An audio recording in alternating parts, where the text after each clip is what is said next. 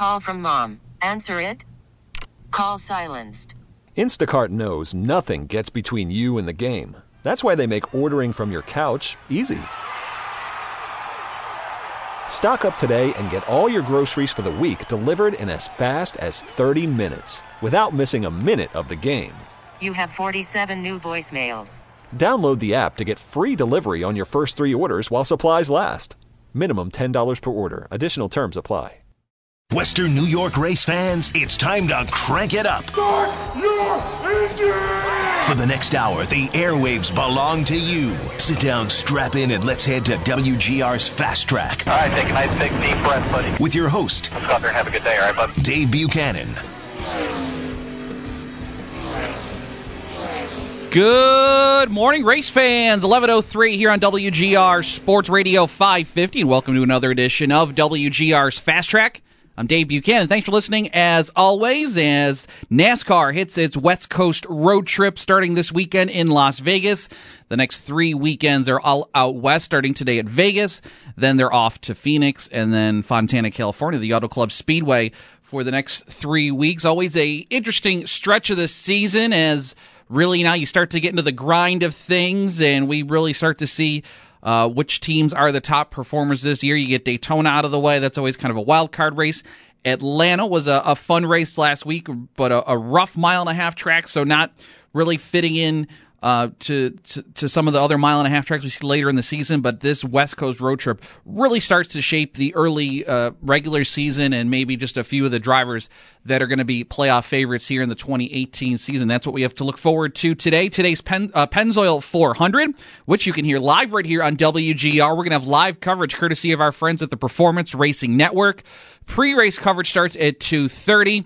Doug Rice and company will have the call with Green Flag about 3:45 today. Uh, pre-race festivities about 3:30, so uh, be sure to be tuning in later today to catch all the flag-to-flag action of the Pennzoil 400. Coming up on today's edition of Fast Track, in about 10 minutes or so, we're going to talk to Nate Ryan from NBC Sports, uh, one of the great folks that covers the covers NASCAR for the Peacock Network, and uh, Nate is uh, one of our all-time favorites here on Fast Track. We'll get his perspective on things here two races into the season. Coming up at the bottom of the hour, it's kind of a tradition on the show, but uh, coming out of speed weeks and early on the season, we like to check in with Michael Printup from Watkins Glen International, get some uh, thoughts on the off season there at the Glen as they uh, uh, they're waiting for the snow to melt too, and they want to they got they're set to open things up in about a month over there at the Glen. So we'll talk to Michael. They've had a lot of inter- interesting news this offseason. New title sponsor for the Cup race, IndyCar, not returning this year. And uh, they got a they just announced a big event this week too. So we'll talk to Michael Printup, uh, the West Seneca native, at the bottom of the hour. But right now, phone lines are open for you 803 0550 1 550 2550. Anything in the world of motorsports uh, going on that you want to talk about? Feel free to chime in. Your thought to the start of the NASCAR season. Uh, how about the struggles for the Chevrolet camp so far? Uh, minus the win by Austin Dillon at Daytona, but just the uh, lackluster performance, especially last week at Atlanta for the Chevys, especially the Hendrick cars here struggling out of the gate. Jimmie Johnson struggling with back to back crashes here in the first two races of the season. Uh, anything else? Uh, the surprise performance maybe by the Ford so far here in 2018 you want to talk about? Uh, phone lines are open for you again 803 0550 1 550 2550. And we're on Twitter, of course. You can tweet us at FastTrack550. And we're on Facebook too, facebook.com slash WGR Fast Track. For the race today, it is uh, all Fords at the front of the field as Ryan Blaney gets the third career pole. Your uh, driver that currently sits second in the NASCAR uh, Cup Series point standings, young Ryan Blaney, uh, in the 12 car for Penske Racing, of course, this year. I love the paint scheme he's got today, by the way. The almost like a neon yellow with white and silver.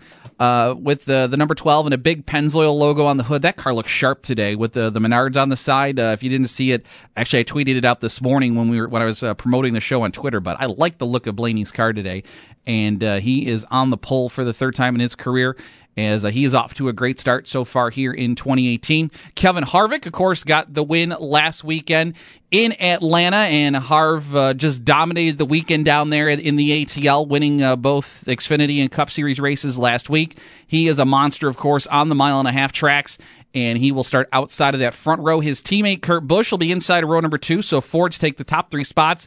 Then it's your defending series champion, Martin Truex. He rolls off fourth today. No surprise there. Truex always so good on the mile and a half track. So is Kyle Larson. He starts fifth.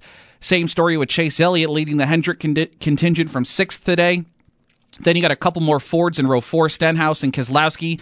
And then you got the Toyota of Erik Jones and points leader Joey Logano, who is uh, looking to uh, get his first win since the almost a year now, since uh, the spring of last year. He starts 10th today. Other notable names in the lineup row seven features Kyle Busch and Jimmie Johnson. Uh, William Byron rolls off 17th today. Denny Hamlin in 19th. And uh, Ryan Newman started in the front row last week at uh, Atlanta, but a different mile and a half track this week. Newman not so well in qualifying. He'll start 25th today. Bubba Wallace starts 26th. And that kind of does it for uh, notable names in the starting lineup for today's uh, Pennzoil 400 there at the Las Vegas Motor Speedway. And uh, again, race number three. I was just driving over this. Couldn't believe we're already three races. We're already on to race three of the season. It feels like we're just gearing up for Daytona, but quickly these uh, Sundays are rolling off very quickly. But two couple of races in, and obviously it's just two weeks. It, it's not, you know, it's still a long way to go. But you do get a few interesting things to look at through the first two races. Again, I, am I'm impressed with the the Fords. Uh, you know, you thought the Toyotas were going to dominate last week at Atlanta with a mile and a half track, but it was the Fords up front with uh, Harvick winning the race. The Penske cars, of course, running up front last week too, and uh, they are, are, are, really off to a good start. I'm glad to see. I was uh, I like the the parity between the manufacturers. Uh, the, the, dominance by Toyota, which it's great to see, you know, drivers like Martin Truex do well, but it's, you, you, I'm not a fan of, of seeing one manufacturer at least on the surface, look like they have some kind of advantage. So it's good to see Ford competing well. And uh, again, they took the top three spots last weekend and took uh, four out of the top six last week with Harvick, Keselowski, Bowyer finishing in the top three. Then you had Hamlin and Truex, the Toyotas, and then Logano back there in six. But it was really uh, the the Chevy struggled last week at Atlanta. You had Larson and Elliott there rounding out the top ten, and then but then you got to go back to Austin Dillon in fourteenth, and then Byron McMurray. Uh, and then Kahne and you had a couple other guys right there around 19th to 20th. But really, the Chevys, I mean, you look at the the back half of the field, and there's a lot more Chevrolets in the back half of the finishers last week than the front half. And uh, it's uh, obviously, again, two weeks in, but something that people have taken note of this week, especially the Hendrick cars.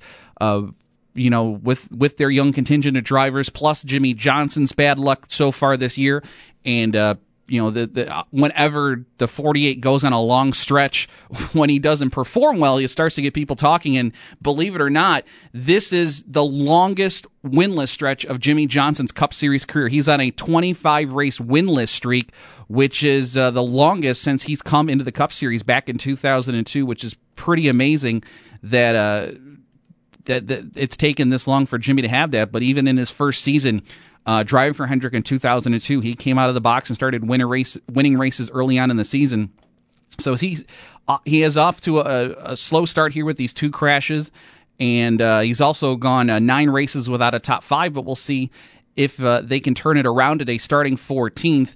I mean, may, maybe maybe they're they're not getting the, the good information from the 24 and the 88 cars like they would when Dale Jr. and either Chase Elliott or Jeff Gordon were in the 24 cars instead of uh, Bowman and William Byron. Although Bowman's you know been a simulator driver for the last couple of years, so I'm sure he's good at at gathering data for them. But uh, you wonder if uh, they're maybe spread too thin here uh, early on in the season, just uh, trying to get uh, their new drivers uh, on the same page. I mean, Byron is a pure rookie. Bowman is an, a rookie. Some people forget that, but he's got you know a good amount of, of uh, Cup starts under his belt. They're with you know some of the, the uh, you know the BK Racings of the world. So this is his first major Cup full time Cup ride outside when he filled in the '88 but maybe they're concentrating more on getting those two cars off the ground and running and uh, also the 48 team uh, losing a, a, big piece of their uh, team last year, with, or uh, coming into this year with Ron Malec, who was uh, Jimmy's longtime car chief. Uh, also, not coming back this year as well too. So, but I mean, still got Chad and Jimmy there, and, and whenever they put their heads together, they can go. You know, they're always going to be ones to watch. But still, something to, to, keep an eye on here early on in the season with the the 48 car just struggling a little bit out of the box. Uh, I'll, t- I'll tell you what. I was watching the the truck race Friday night, and uh, first off, Stewart Friesen, what a phenomenal job uh, winning a stage. Uh, how about the, the three wide pass he made on, uh, I think it was Grant Enfinger and Kyle Busch, the amazing three wide pass to the lead, and then fending off Kyle Busch to uh, take the second stage. Didn't get the win. He had a shot to win. Uh, on Friday night, but uh, had to settle for fifth while Kyle Busch picked up his 50th career Truck Series win. But the racing by the trucks there on, on at Vegas on Friday night. I mean, I wish Cup races looked like that on a, a mile and a half track. A lot of passing. Uh, and not just off a restart too. It went on. It, they they did eventually get single file, but you still had a good battle between two cars. It wasn't just the leader pulling away in clean air. But what an uh, amazing stuff from the trucks Friday night, and I wish the the cup cars could race like that in a mile and a half track, like the trucks were, with with so much passing, so much side by side racing, and that aero advantage wasn't as obvious, I guess, as it is at times, especially with the Cup cars, of the mile and a half. But it was a very entertaining truck race on Friday. Night. I didn't get to see uh, the Xfinity Series race yesterday that Kyle Larson won, so I can't compare it to that. I, I apologize, but didn't wasn't able to catch the Xfinity Series race yesterday. But uh, I thought the trucks put on a, a heck of a show uh, Friday night there on the mile and a half. And uh, that's new for the trucks, of course, this year, going to Vegas early on in the season, uh, as, as Las Vegas continues to be an important market for NASCAR. And now that they've got two cup weekends, uh, that of course new this year, they will kick off the playoffs in September. Chicago has their date moved back into the summer. And Vegas grabbed a date from New Hampshire as a Loud now only has one cup weekend. So Vegas gets two. Their second will kick off the playoffs. And they're the only track that gets two uh, triple header weekends when you've got Trucks Friday, Xfinity Saturday, and um, uh, and the Cup cars on Sunday, of course.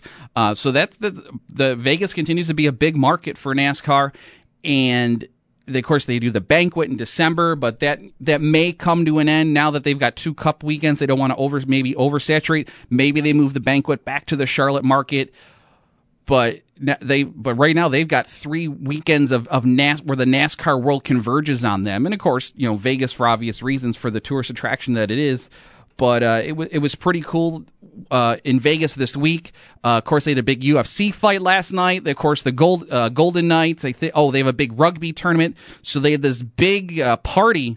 Uh, kind of, they called it a a pep rally. earlier in the week, and they did it over by T-Mobile Arena where the Golden Knights play. But they had a big, like, kind of sports pep rally involving NASCAR, the Golden Knights, the UFC, and the rugby tournament that was going on in there. So uh, Vegas as a sports market I- increasing, and obviously they still have got the Raiders that are going to be moving in in the near future too. But they continue to be a big draw for NASCAR and a very important market for NASCAR. And with the addition of the second date, second weekend, we'll see if that stretches things out or if it's just a chance to bring in more tourists in different times of the year. Uh, this weekend, on track will be a lot different though than the race in September. Today it's going to be almost chilly in Vegas. Uh, highs only in the 50s. It's been very windy this weekend, so you're going to see a much different race than we're going to see when the playoffs start in September, when it'll probably still be very hot in Vegas. You know, it could it could be well into the 90s for that race when they kick off the playoffs. But uh, today's race, uh, I don't think uh, handling will be a factor, but certainly there'll be a lot of speed out of these cars with the cooler temperatures. Um, uh, with the the Vegas uh, being much cooler today, and with uh, the wind and everything, and saw um, uh, in practice earlier this weekend. We're hoping to get Nate Ryan here on the line here. Oh, we do have Nate. Oh, okay. I'm sorry. Uh, sorry, Derek. I didn't know you had him on the hotline. Let's go to the hotline and bring in from NBC Sports. Nate Ryan is on the line. Nate, it's uh, Dave Buchanan here in Buffalo. Uh, great to talk to you again. Uh, pleasure to be here, Dave. Thanks for having me. Uh, first off, are you? Did you make the trip to Vegas? I didn't pick up on that. I. Uh, no, sir. I'm not uh, in Las Vegas. I, I uh, usually uh, backload my schedule toward uh, the NBC part of the season, so I will hopefully, uh, almost assuredly, be there uh, when NASCAR makes its second trip there for the first time in September, but not there this weekend. Okay, I wanted. I, I was. I ho- wasn't hoping I had to make you get up early to uh, join us here this morning. uh, but yeah, let's start with that. I was talking about that right before we had you on the two Cup weekends for Vegas this year, and uh, it is a, a, very important market to NASCAR, Nate, and, and, they are getting rewarded with that that second date to, to kick off the playoffs. Uh, what do you think about uh, where Vegas stands in the NASCAR world? Yeah, certainly it's gained in stature, Dave, uh, this season, and a lot of that is due to the city of Las Vegas. Uh, Mm. The Convention and Tourism Bureau ponied up a lot of money to Speedway Motorsports and Las Vegas Motor Speedway to help make that happen. They really poured a lot of money into the the race entitlement and the promotion around now what is two events annually in the Cup Series in Las Vegas. So yeah, you've got the the weekend uh, now, and then you've got the one in September that, of course, is going to open the playoffs. And I think it'll be interesting to see Dave how, how the um, how the market reacts to that, and and how that uh, impacts the complexion of the championship race. I think that NASCAR thought that Chicago, when they moved the playoff opener from New Hampshire to Chicago in 2011, I think they were hoping that that event would have gained more traction, but for Mhm. whatever reason, it just never did. I, you know, I think a lot of that is due to the fact there's so much, other, there's so many other things going on in Chicago Yeah. in September, whether it be pennant races or, or football. So, uh, I, and you know, I, I think generally when you look at the track, I mean, certainly the racing at, at Vegas has been pretty good the last couple of days in the Truck and Xfinity series. So we'll see how it goes today, but I think uh, overall it looks like should be a good move for Cup. Two, just two races in here, Nate. Is there any way you, anything you've been able to take away from these first two races that uh, a storyline that we might be following later on this year? I, I think that today will be the the big test, Dave. This Okay. will be the true barometer that tells us about like you know where things stand uh, for the Cup Series. There's been uh, you know tons of stats and nuggets this week about how the finishing order of this race really is indicative of of who the championship contenders are. And Sure. I can't remember the exact stat, but the the winner of this race, I think like five of the last ten years has um, finished in the top five in points, something like that. Um, you know, uh, Fords obviously were very strong in Atlanta, and they look strong in qualifying on Friday. Uh, and a lot of people, I think, are, are surprised by that because there was a lot of chatter over the offseason that Chevrolet's new Camaro would come in Mhm. with a lot more downforce and would come with an edge. But I would say, like, two things to that. One would be, if you look at how Ford's performed in Atlanta last year, they led 313 of 325 laps. Uh, Brad Keselowski won the race, and then Ford didn't win another mile and a half race until race number 34 in November. So I think Atlanta Motor Speedway uh, is a little bit of fool's gold. I know a lot of people talk about Daytona really uh, being not a great indicator, Sure. but I don't know if Atlanta really is either as the second race of the season. And then the other thing I'd say is that you know, if you look at last year, how the Camry performed over the first five or ten races, I mean, Martin Truex Jr. was great, Mhm. but it took a little while, I think, for the Gibbs cars to figure out how to get the Camry handling to their liking. And certainly the last two thirds of the 2017 season, that model was, I would say, at optimum speed and handling. And I think we're going to see that from the Camaro, but I don't think we're seeing that yet, except in the case of Kyle Larson. So much like Truex being sort of like first in class among the Camrys, Mhm. sweeping both stages Las Vegas last year. I think you could see something like that today. I think you could see Kyle Larson go out there and uh, maybe run away from the field based on the way he's run so far this weekend, Xfinity and, and Cup practices and winning the Xfinity race yesterday. I think you could see him do well, really well today, and maybe the other Chevrolets from say Hendrick maybe not doing as well. Yeah, the Hendrick Motorsports, uh, I guess you could call struggles here just out of the box. Again, like you said, it's only two races, and, and we still haven't gotten a true barometer what the season's going to be. But uh, a lot of people are talking about the the performance of the 400 cars. Jimmy's, you know, bad luck in the first two races. Uh, do you? Do, I, I'm sure we'll we'll get a better answer today. But is there any concern on, on the the young guns over there at Hendrick Motorsports and how they're going to perform this year?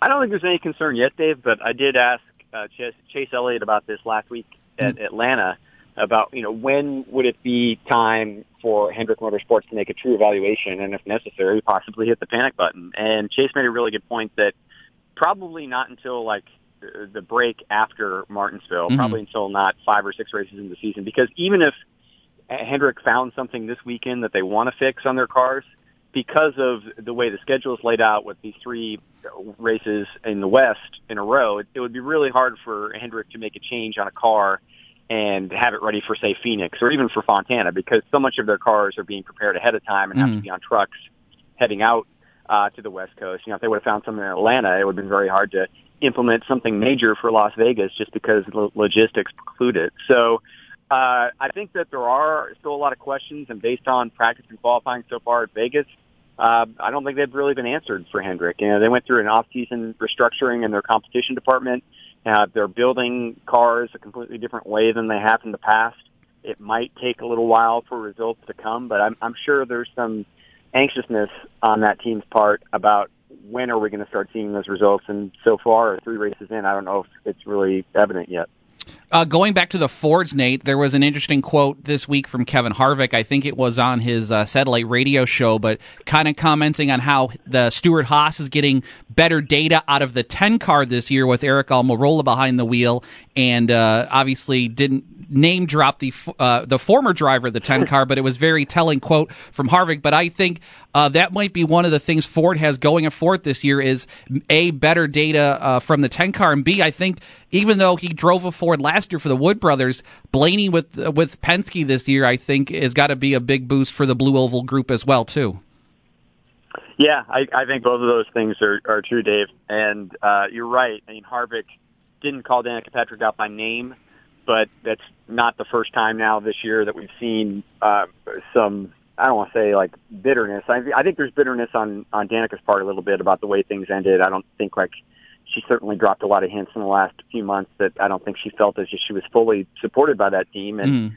now we've seen a little bit of of the sniping. I think coming the other way again, not really forceful like name calling, mm. but uh, there's no other re- way to read that Kevin Harvick quote other than Danica Patrick hindered us um, as a four car team the last couple of years. And, and Tony Stewart told Bob Pockrass of ESPN.com uh, at Daytona that he, you know, he took issue with Danica's comments that he felt that, that she felt as if she didn't have full buy-in from the team. I mean, he made a point of telling Bob smoke bid that Stewart Haas Racing did everything they could, mm-hmm. including making crew chief changes when she demanded it to try to improve her performance. So, yeah, it's interesting. Like uh, now that the relationship has ended, I, I think we're seeing a little bit more of uh, some ill will coming out about maybe what was actually going on behind those walls. The the bridges aren't burnt, but you may smell smoke. Basically. Yeah, yeah, smoke in the literal and figurative sense. Yeah. Uh, Nate, uh, we're running out of time here, but real quick, uh, your podcast with Jeff Gordon this week. Uh, a just love listening to your podcast in general, and but uh, great stuff from Jeff uh, on the sport and, and, his career and everything, and, and uh, just what a what a great addition. Not that we don't want him on the racetrack, but he's so great on Fox, and and uh, you could just listen to him talk uh, about the sport for for hours because he's a wealth of information and a wealth of talent. Yeah, I appreciate that plug, Dave, and encourage everybody to check out NASCAR and NBC podcasts. We're on Apple Podcasts and Stitcher and Google Play, Spotify, wherever you download podcasts, you can find it. And uh, yeah, I was really happy with the way that episode turned out. I said this at the end of the episode. Uh, Jeff is the consummate professional, always accommodating, and just always a great interview. Beyond being available and accessible, he gives great answers, mm-hmm. and uh, I think he does a great job on the TV side. But you know, talking about as we did Hendrick earlier, I think it bears watching. Um, you know what his future might hold as far as Hendrick Motorsports. I think uh, if he were to elect to go away from the TV side mm-hmm. eventually, I think you could see him taking an even increased role in the competition of Hendrick and it got me to go back and, and listen to the one you did with Andy Graves from Toyota uh, because of the, the great stories of them g- getting into the sport. I wasn't up on those stories as, as much as some people on uh, their their relationship early on and how they kind of broke into the business together, and also for the the tie-ins to super modified racing. Uh, Andy's dad, of course, we're not far from the Oswego Speed Speedway. Right. I've been there tons of times, um, and, and, just yeah. a great tie-in there too. So it was. Fun listening to the stories from both sides about how they got into the sport and uh, and their relationship, how they were intertwined, and how Andy uh, kind of led uh, Jeff to come to Hendrick in the early '90s. Yeah, and like a lot of things in racing, Dave, a lot of it was just pure happenstance. That you know, Andy's consulting for Hoosier Tire, and he goes to a, a midget race or a sprint car race or whatever it was, and yeah. gets paired with Jeff Gordon because that's where they were putting him, and that led to this fruitful career. But yeah. I, I think you're right. I think a lot of listeners probably in your area who know Oswego and know the upstate New York racing scene would enjoy the Andy Graves podcast as well. Yes, go back and listen to that. Uh, besides the podcast, Nate, what is uh, coming up from uh, you and your colleagues over there at NBC this week? Uh, you know, we'll have our regular uh, NBCSports.com slash NASCAR coverage, Dave, of today's race at Las Vegas, and then uh, NASCAR America this week. Uh, Krista Voda, Kyle Petty, Dale Jarrett, uh, NBCSN daily at 5 p.m um, check out uh, uh, the Daily Show there. Very good, Nate. Happy belated birthday, and thank you for the time this morning. Hopefully, we'll talk again soon. Yeah, I hope so, Dave. Thanks for having me. Appreciate uh, it. Take care. Nate Ryan from NBC Sports. You can follow him at Twitter uh, at Nate Ryan. And yes, find his podcast. Uh, listen to the Jeff Gordon one. Uh, go back and listen to any of them. Really, they're all phenomenal. But uh, if you're a fan of super modified racing and, and you know about Andy's dad, uh, I, it's Fred Graves. I, I, I always get that wrong. I'm pretty sure it's Fred Graves. I apologize. Um, but uh, how he how he was building race cars and working in his dad's shop as a teenager, and, and then getting hooked up with Irish Sanders uh, Saunders over at Hoosier Tire, and that led him to working with Jeff Gordon. Really cool stuff. So listen to both those podcasts if you're you're into to learning about just the history of racing and how guys got in sports. Very fun listen. All right, when we get back, we'll uh, take some of your phone calls, and also we'll get Michael Printup from Watkins Glen International on board here in a few minutes. Talk a little bit about the Glens big season coming up. That and more on Fast Track here on WGR.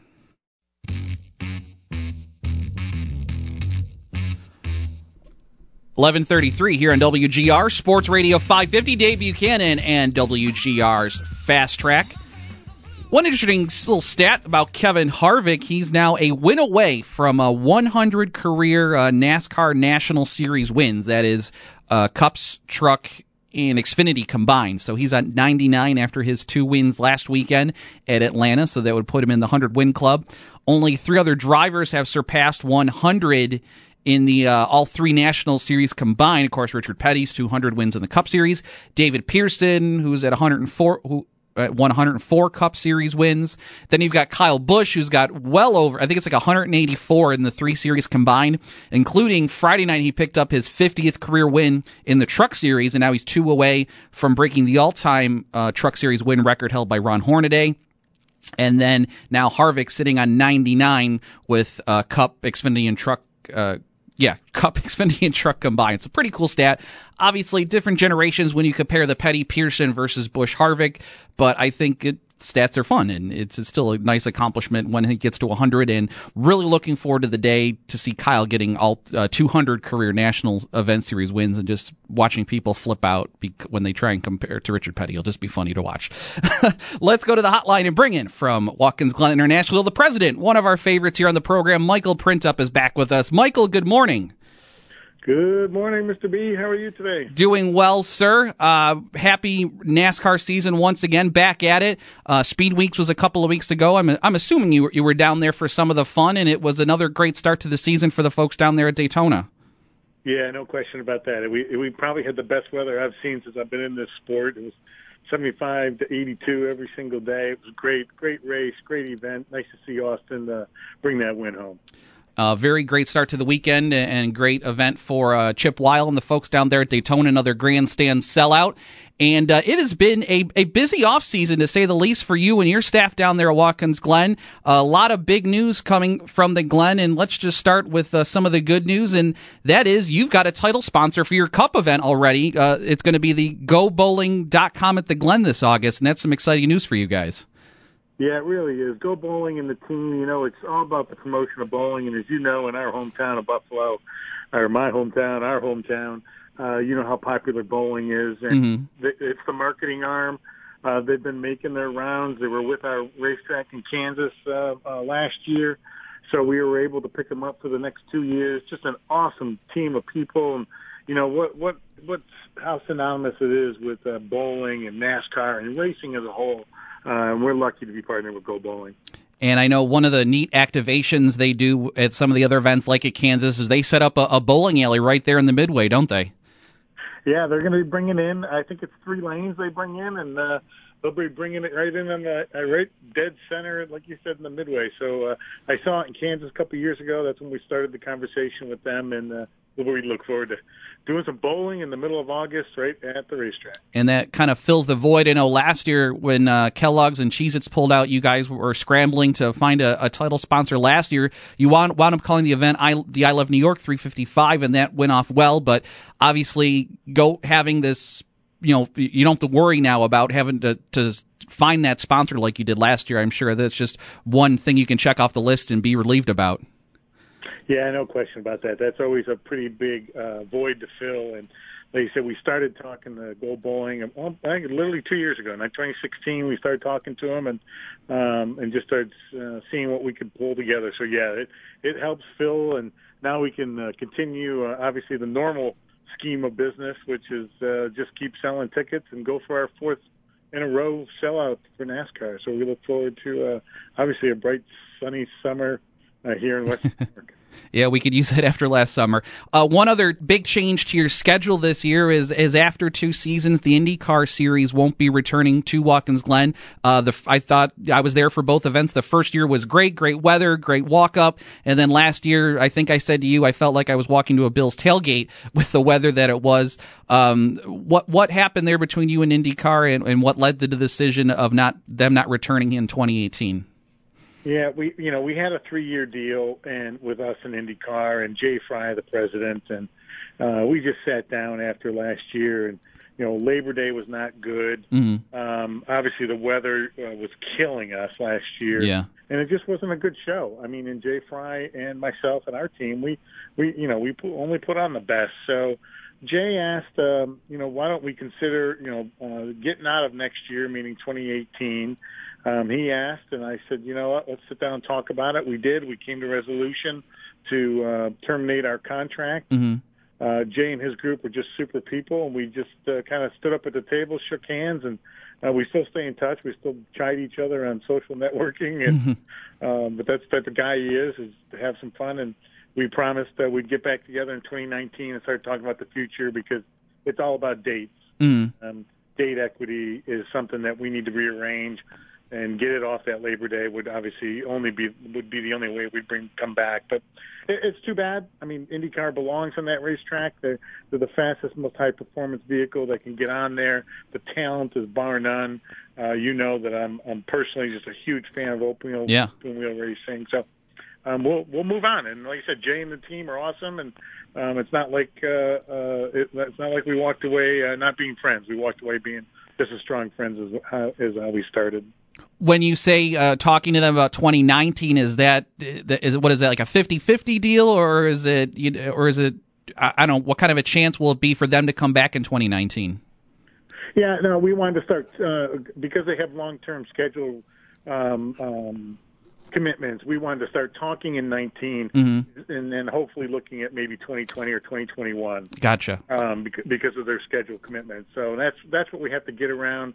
Day and I tried really hard to move it Mhm. 18, uh, but between the two of us, um, our schedule with our other racing and his schedule just across the board, Yeah. we just couldn't find a date that worked for either one of us. So that's why we said we'll go 2020, 2021, uh, but start talking in 19. It usually takes a year or so to work out these things. Yeah, I understand. I, yeah, I was looking after you guys made the announcement and the talk about possibly switching weekends. I was kind of comparing their schedule and your schedule, and really, there's only like three or four weekends where you guys both had an opening, and, and but one of them was like the weekend before or after the Cup race, which I which obviously you wouldn't book. So yeah, you guys didn't have a lot of options to move it around. It it was pretty obvious.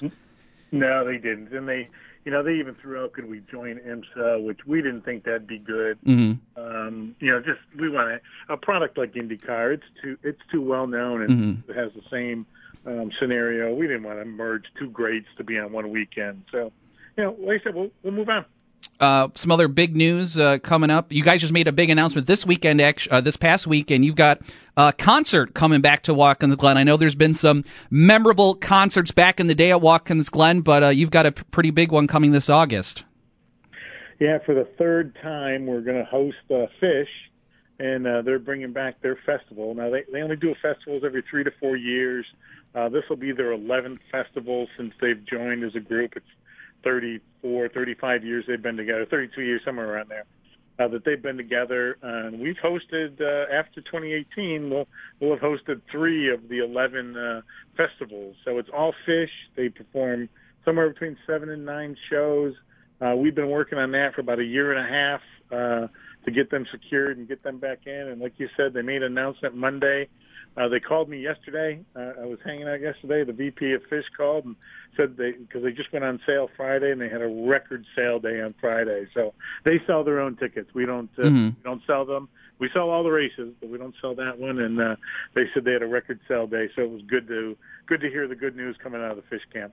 And that'll be August 17th through the 19th over there at Watkins Glen. The event is called uh, Curveball, featuring uh, the band Phish. So uh, that's is that just is that a like a, without getting too much into the details? You just kind of lease it to, to those folks and they run everything, or because they, they you said they sell the tickets. That pretty much you just kind of open the gates for them, or how much are you involved with that event?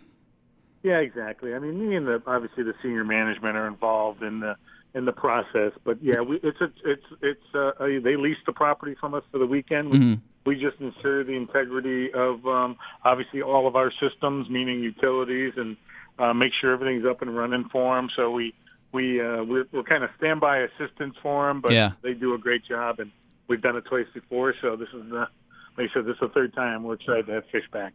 Michael Printup from Watkins Glen International joining us here in WGR's Fast Track. Well, Michael, the one thing that I've been dying to talk to you about since you guys made the announcement in late January, it's gotten a lot of buzz on social media, but tell us about glamping during NASCAR weekend at Watkins Glen. What is glamping? It's uh, it's awesome. You know, it's uh, I, I'm I'm walking around Daytona 500, um, obviously a couple of weeks ago, and I bump into Clint Bowyer, and he just looks and snaps his head, and he's like, "How the heck is that glamping going?" a couple of words in there, but he said, "Man, that was that that's awesome, man. Like all of us are talking about that." And I'm like, I told him, I said I'd save him one. We're we're going to set up an area behind Turn 11, uh, which is the right near the Bodine Grandstand Uh-huh. and um, in the Argetsinger Grandstand. So, and it's in those big tall pines. We're going to fence it off, scrim it off, so it'll be a private area. Mhm. We're going to put uh, 30, 40 of these uh, very elaborate tent systems. Um, and then they come, you know, they have beds in them that you can choose whether you want queens or doubles, so you can put more people in them. Um, it includes race tickets, and it includes a lot more, which we're not going to tell everybody yet. Okay. Uh, but there'll be some common area. There'll be some fires. There'll, um, rumor is there'll be some drivers that come over at night. um, you know, we only rumor, Dave. Only rumor. Sure. Um, but you know, we're gonna we're gonna have a lot of fun with this. So it's just all you got to do is bring your pillow and your sleeping bag, and you're going to be set up and ready to rock and roll for the weekend. And we'll provide the fire pits and the lounge chairs and the comfy couches and uh, the lazy boys. We're, I mean, we're really going to do it up in there. So it's really just a good small private area. I think we're only doing about 30, 35 uh, tents this year. Mhm. They're big tents. It's not like what you see, and the cots are off the ground. And and like I said, just makes it easy to drive in, get your tickets, and then uh, like tickets are included in the price, and just have a good time. It's five nights, so you come in Wednesday and you leave on Monday. You don't got to pack, you don't got to set up. You just throw your sleeping bag and your cooler back in your car and zip on down the road. It's all set up for you. It seems like that's how I would want to camp out at the races, Michael, because as I like to say, for me, roughing it is standard def television. I'm not much of a camper. So uh, glamping sounds interesting. Uh, and uh, those are uh, uh, on sale right now, Michael? Yes, sir. They're they're on sale for the Wine Fest and NASCAR only. We're not doing them for IMSA yet, Uh, um, but we we've almost sold out for Wine Fest, uh, which is obviously in the middle of July. But NASCAR has a uh, a little bit to go. I think we're a little bit more than halfway on NASCAR, which we expect to sell out. And again, we want to just educate everybody, get them going. Uh, we've had some of the tents there on display last summer just to show the fans, so it, it's going to be fun. And Dale Jr. even he he tweeted about it. yeah. A couple other Brad Keselowski did, so we got some pretty good attention with that. Uh, speaking of Dale Jr., last thing here, Michael. Um, obviously, he'll be he'll be at Watkins Glen, but he'll be working for NBC. Uh, he won't be driving for the first time in quite some time. Is, is that uh, how much do you think that will impact ticket sales for you this year with the this first year with Dale Jr. as a broadcaster instead of a driver? You know, I, just Dale being a supporter, obviously, and I mean as an owner, um, and now being in the broadcast booth. I mean, he did a wonderful job in- the past when he jumped in and out. I think it's going to be great for us. Um, you know, Dale Dale has uh, really become a Watkins Glen lover over the last couple of years. Sure. I think when he realized that uh, he wasn't a huge wheelman of the road track, he'll be the first one to admit it. But uh, road courses, I mean, but uh, it, it's something that Dale um, he loves this area. I know he does. I hope um, hope hopefully he's up to the to, to the trip. But I think Dale will do wonderful in there. Ticket sales. Uh, I, I think they're already way ahead of last year already, so maybe we'll give the credit to Dale. Mm-hmm. Um, we're about 2,000 tickets ahead of schedule from last year, so Oh, okay. say we look forward to our our next sellout already. We're getting pretty darn close already. So Dale will just add to the excitement.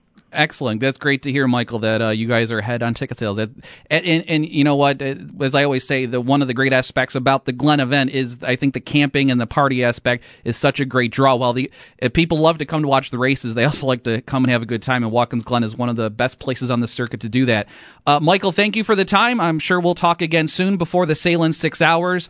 And oh, uh, real quick, opening weekend next month. Uh, folks can come drive their cars on the track next month. Month to kick off the season at Watkins Glen, right?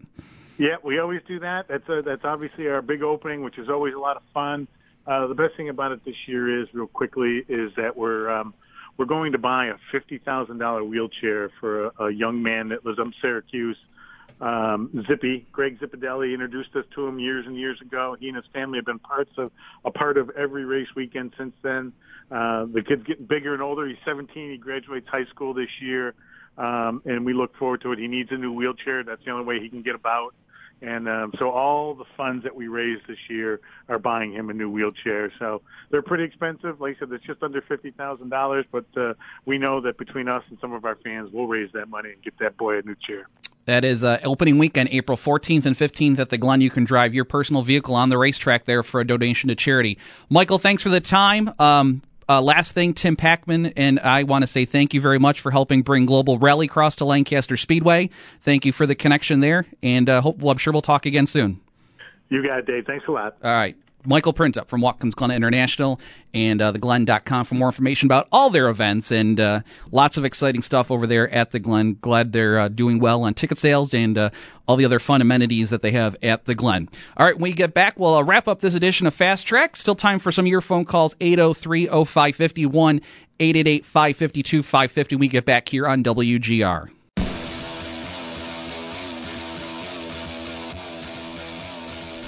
1154 here on WGR Sports Radio 550. Dave Buchanan wrapping up this edition of WGR's Fast Track. Don't forget, we will have live flag to flag coverage of today's Pennzoil 400 from the Las Vegas Motor Speedway coverage coming up at 2.30 this afternoon, courtesy of the Performance Racing Network. And uh, Green Flag just after 345 this afternoon. Uh, by the way, last week, totally shocked NASCAR got the race in Atlanta. We, t- we were talking about the weather last Sunday and would they have to race Monday or, or, Tuesday even, and they they got a window. I think the race started about three forty five Eastern a week ago, and they got it in, got it done, and, and got the whole thing in. Didn't have to worry about cutting it short or moving anything to Monday. So uh, huge. Uh, for them that they a got the window and b uh, the Air Titans once again uh, doing their work for them as well too uh, at that rough racetrack at Atlanta. It just it looks almost like they're racing on gravel when they show the up close shots of the pavement. And uh, but they're still not sure if they're going to repave it or let it go for another year there at the Atlanta Motor Speedway. Uh, today is, uh, the, of course, the Oscars are on tonight. So speaking of awards, um, I'm nominated for an award, and you can vote on it over at speed51.com. Uh, by the way, great website for coverage of short track racing around the country, including here in the Northeast. But they have a little uh, online voting awards thing, and it's called the 51s, and if you go on their website, you can find the banner to click on the 2017 Speed 51 Awards. I am nominated for Short Track Announcer of the Year, so I would appreciate your votes. Today is the last day of voting, so uh, I'm vote I'm up for Announcer of the Year. Uh, Tim Packman from Lancaster Speedway and Joe Nicky from the Race of Champions are both up for Promoter of the Year. Uh, George Skora is up for short track bad boy. Uh, he, Tommy Catalano, and Tyler Rypkema are up for most improved driver. Uh, Matt Hirschman is up for uh, Short Track Driver of the Year. Andy Jankowiak's up for Best Social Media.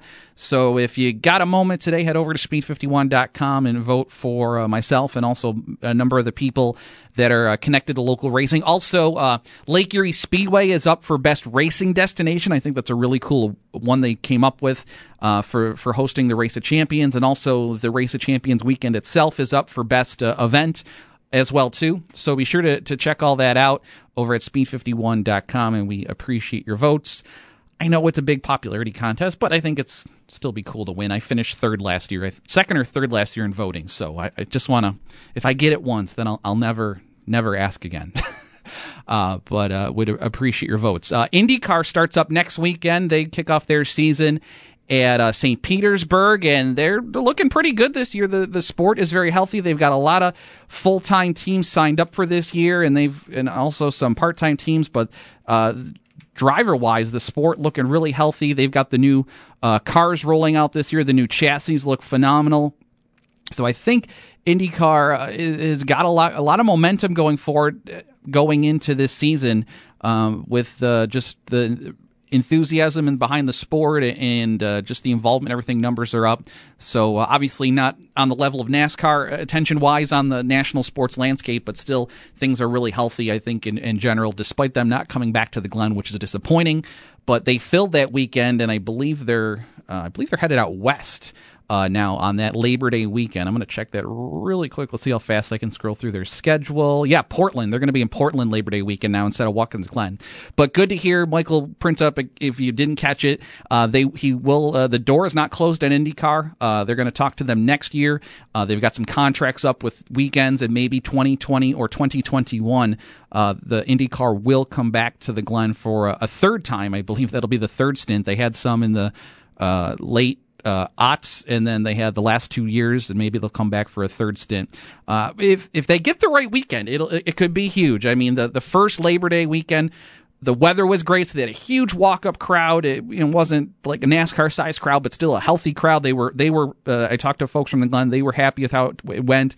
And then last year was just a, a bust. You know, with it, with, like I said, it was like going to a Bills game. It was rainy, it was cold, and uh, it wasn't it didn't make for a good show and it obviously not a, as big a turnout so if they can find the right weekend it is difficult because you've got the Glen's already got so many events between the Cup weekend and the Sahlen's Six Hours and their big vintage weekend and the wine festival and everything else they do there throughout the year.